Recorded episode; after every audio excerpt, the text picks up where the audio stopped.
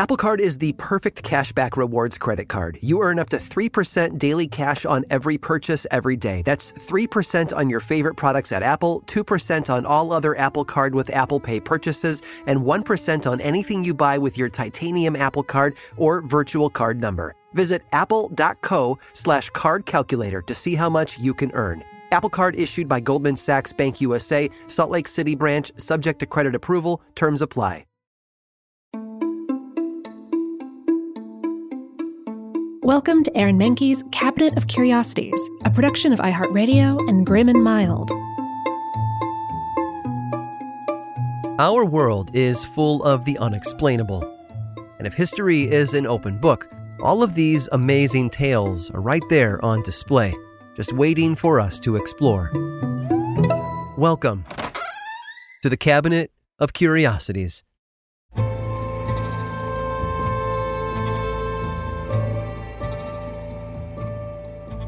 Everybody underestimates the class clown. They're lazy, they're unfocused, and in most cases, they're pretty disruptive. They'd rather crack a joke than crack a book. The thing is, they're the ones you want to watch out for, because left to their own devices, they might wreak untold havoc or start their own companies. In the late 1950s and early 60s, a new phenomenon was taking hold of America's youth, and in a surprising place Ivy League universities. It was called phone phreaking with a PH, and it was an early form of hacking. Phreakers, as they were called, would find new and innovative ways to disrupt landline phone systems. For example, they might impersonate switchboard operators or telephone company employees while talking to unsuspecting customers. They would also pay attention to the tones that rang out when calls were routed or ended, Phreakers with perfect pitch could then replicate those tones with a whistle to open a phone line to connect themselves long distance for free. As time went on, however, those who couldn't whistle wound up relying on simple devices to create those sounds for them. One such device was made famous by former United States Air Force engineer John Draper. Draper had come into the possession of a bosun's pipe, a kind of signaling tool used by the Navy to send commands to a ship's crew. But how did a member of the U.S. Air Force get hold of a Navy whistle? Why, straight from a captain, of course. Captain Crunch. The little plastic pipes were given away as prizes in boxes of cereal starting in the mid 1960s. It didn't take long for Draper to discover a hidden secret about them, though. When he blew into the mouthpiece of his phone, the whistle made a perfect 2600 hertz tone, the exact frequency needed to take over a phone line on AT&T. Draper's little hack and the tool he used to do it earned him the nickname Captain Crunch and led to the creation of new technology centered around bypassing onerous telephone company charges. They were called blue boxes, small electronic pads capable of generating the same tones as the cereal toy they were based on. Phone phreaking was not as widespread as computer hacking is today, but it did spread pretty far and wide. Still, from its inception in the 1950s all the way to the 1970s, phreaking hadn't caught on beyond pockets of enthusiasts who enjoyed pushing the limits of social and telephone engineering. But around 1971, the blue box would grow beyond its limited user group to a wider audience, with the help of a couple of guys from California. Steve was in high school when he became best friends with a student at nearby UC Berkeley. They spent much of their downtime tinkering around with electronics, and that's when Steve realized the widespread potential in a digitized blue box, not just as a nerdy hobby for bored teenagers and college kids, but as a real business. So they reached out to John Draper and learned everything they could before building and selling their own blue boxes. Looking back, it was the start of a legendary and lucrative partnership. Steve tried his hand at college after graduating high school, but realized after one semester it just wasn't for him, and so he dropped out. Instead, he got a job in the relatively new video game industry at a little company called Atari. He moved in with his girlfriend and even took a spiritual journey to India. Upon his return home, though, Atari presented him with a challenge. They were working on a new arcade game called Breakout, and Steve was put in charge of building the circuit board. They even incentivized him by promising a larger bonus if he could reduce the board's size. There was just one problem Steve couldn't really build circuit boards. In fact, he'd lied his way into the job at the company. He wasn't really an engineer at all, but his friend from UC Berkeley sure was. With his help, Steve earned a whopping $5,000 for handing in a smaller, more efficient circuit board for the game. He told his friend that they'd only made 700 and gave him half, just $350, pocketing the rest for himself. Even when his friend eventually found out what Steve had done, though, it didn't change their partnership. They soon went into business together again, designing their own circuit boards. Oh, and screens and software. And if you haven't figured it out by now, our Steve was Steve Jobs, co founder of Apple Computer. And his friend? Also a Steve, Steve Wozniak, or Woz. Together, they helped build one of the most successful and influential companies in the world. And 30 years after its founding, Jobs took the phone companies on one more time. This time, though, he traded in his blue box for a glass rectangle, the beginning of a sensation that changed the way we communicate forever. And that, my friends, is how Captain Crunch in a roundabout sort of way, gave the world the iPhone.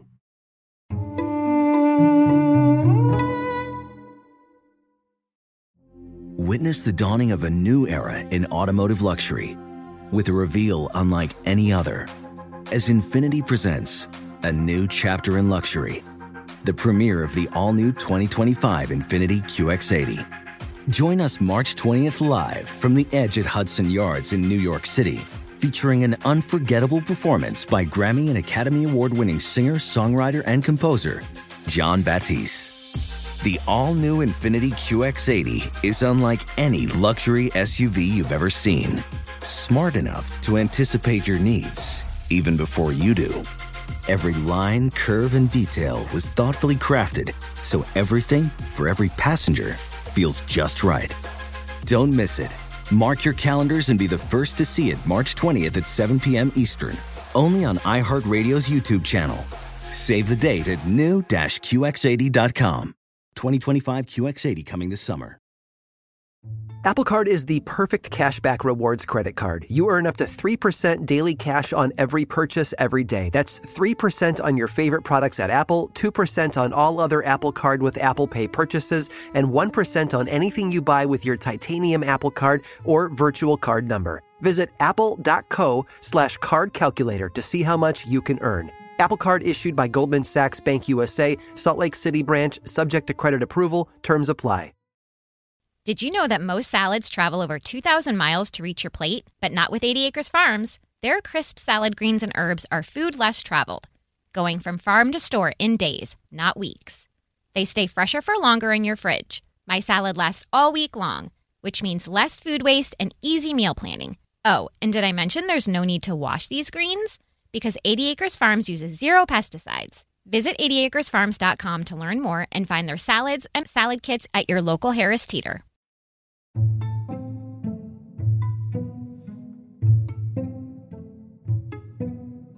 The ship had a name meant for greatness. It's hard to believe they were shooting for anything less when they christened the Clippers ship Neptune's Car. Few people would have known that better than Mary Patten.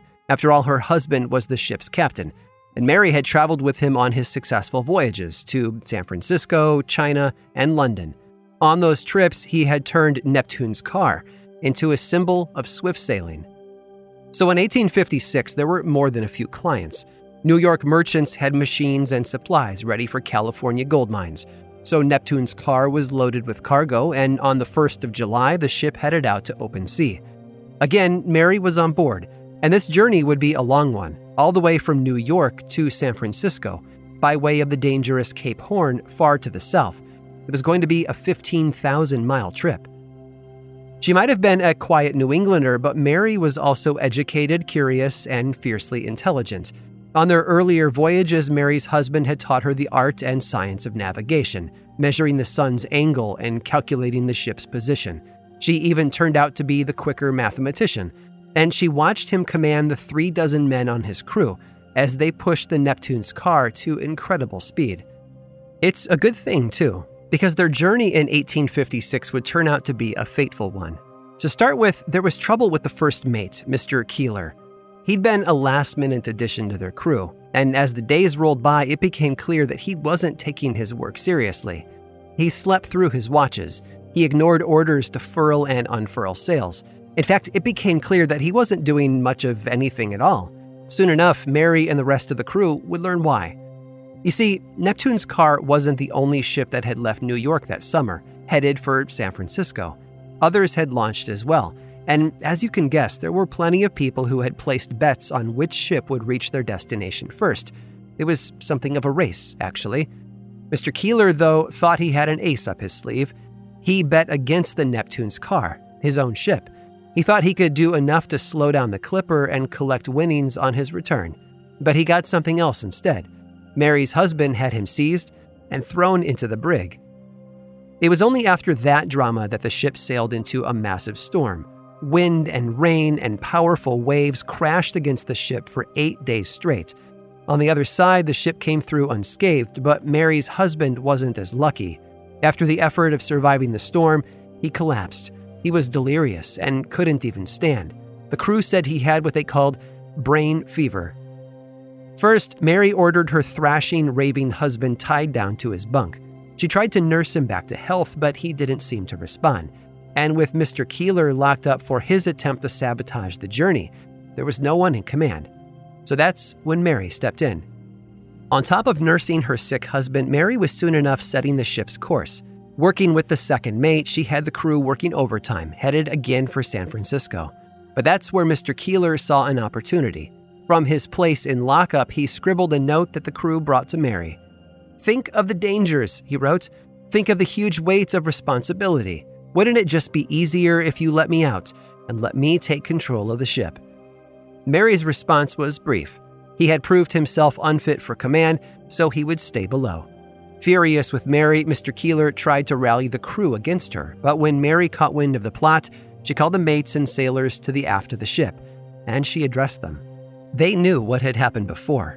They knew what Mr. Keeler had done, and they were beginning to sense Mary's mettle as well. If they stood by her, she said, she would get them safely to San Francisco. Every single man in the weather beaten crew gave her their word. They would stand by her. For weeks, Mary guided the Neptune's car through its treacherous voyage. They slipped through storms as they rounded Cape Horn. They dodged icebergs in the narrow passage. Mary held the crew together as they waited out doldrums, and when the clouds were too impenetrable for Mary to use her sextant, she led them by dead reckoning. So it was under her firm hand that the ship, crew, and cargo got back on course and reached San Francisco on November 15th. When they neared the Golden Gate Bay, Mary personally took the helm and guided the ship to port. She had managed a crew of three dozen men and kept her husband alive through storm, sickness, and a failed insurrection. When she stepped off of Neptune's car, Mary told the company officers that she hadn't been able to change her clothes for 50 days. She was happy to leave the vessel in their care and find herself and her husband a place to rest and recover. I can only imagine their dumbfounded looks as they agreed. It took some time for the enormity of Mary's achievement to hit home. She had commanded a clipper ship for 56 days, and the newspapers of the time said she brought it into port better than any of her competitors. Not to mention that she beat all of them but one. By some accounts, this made her the first woman to command an American merchant vessel. But there are a couple more things that make her achievements even more remarkable. First, when they left New York that July, Mary was already four months pregnant. And second, when Mary Patten took command of Neptune's car, she was just 19 years old. I hope you've enjoyed today's guided tour of the Cabinet of Curiosities. Subscribe for free on Apple Podcasts or learn more about the show by visiting curiositiespodcast.com. This show was created by me, Aaron Mahnke, in partnership with How Stuff Works.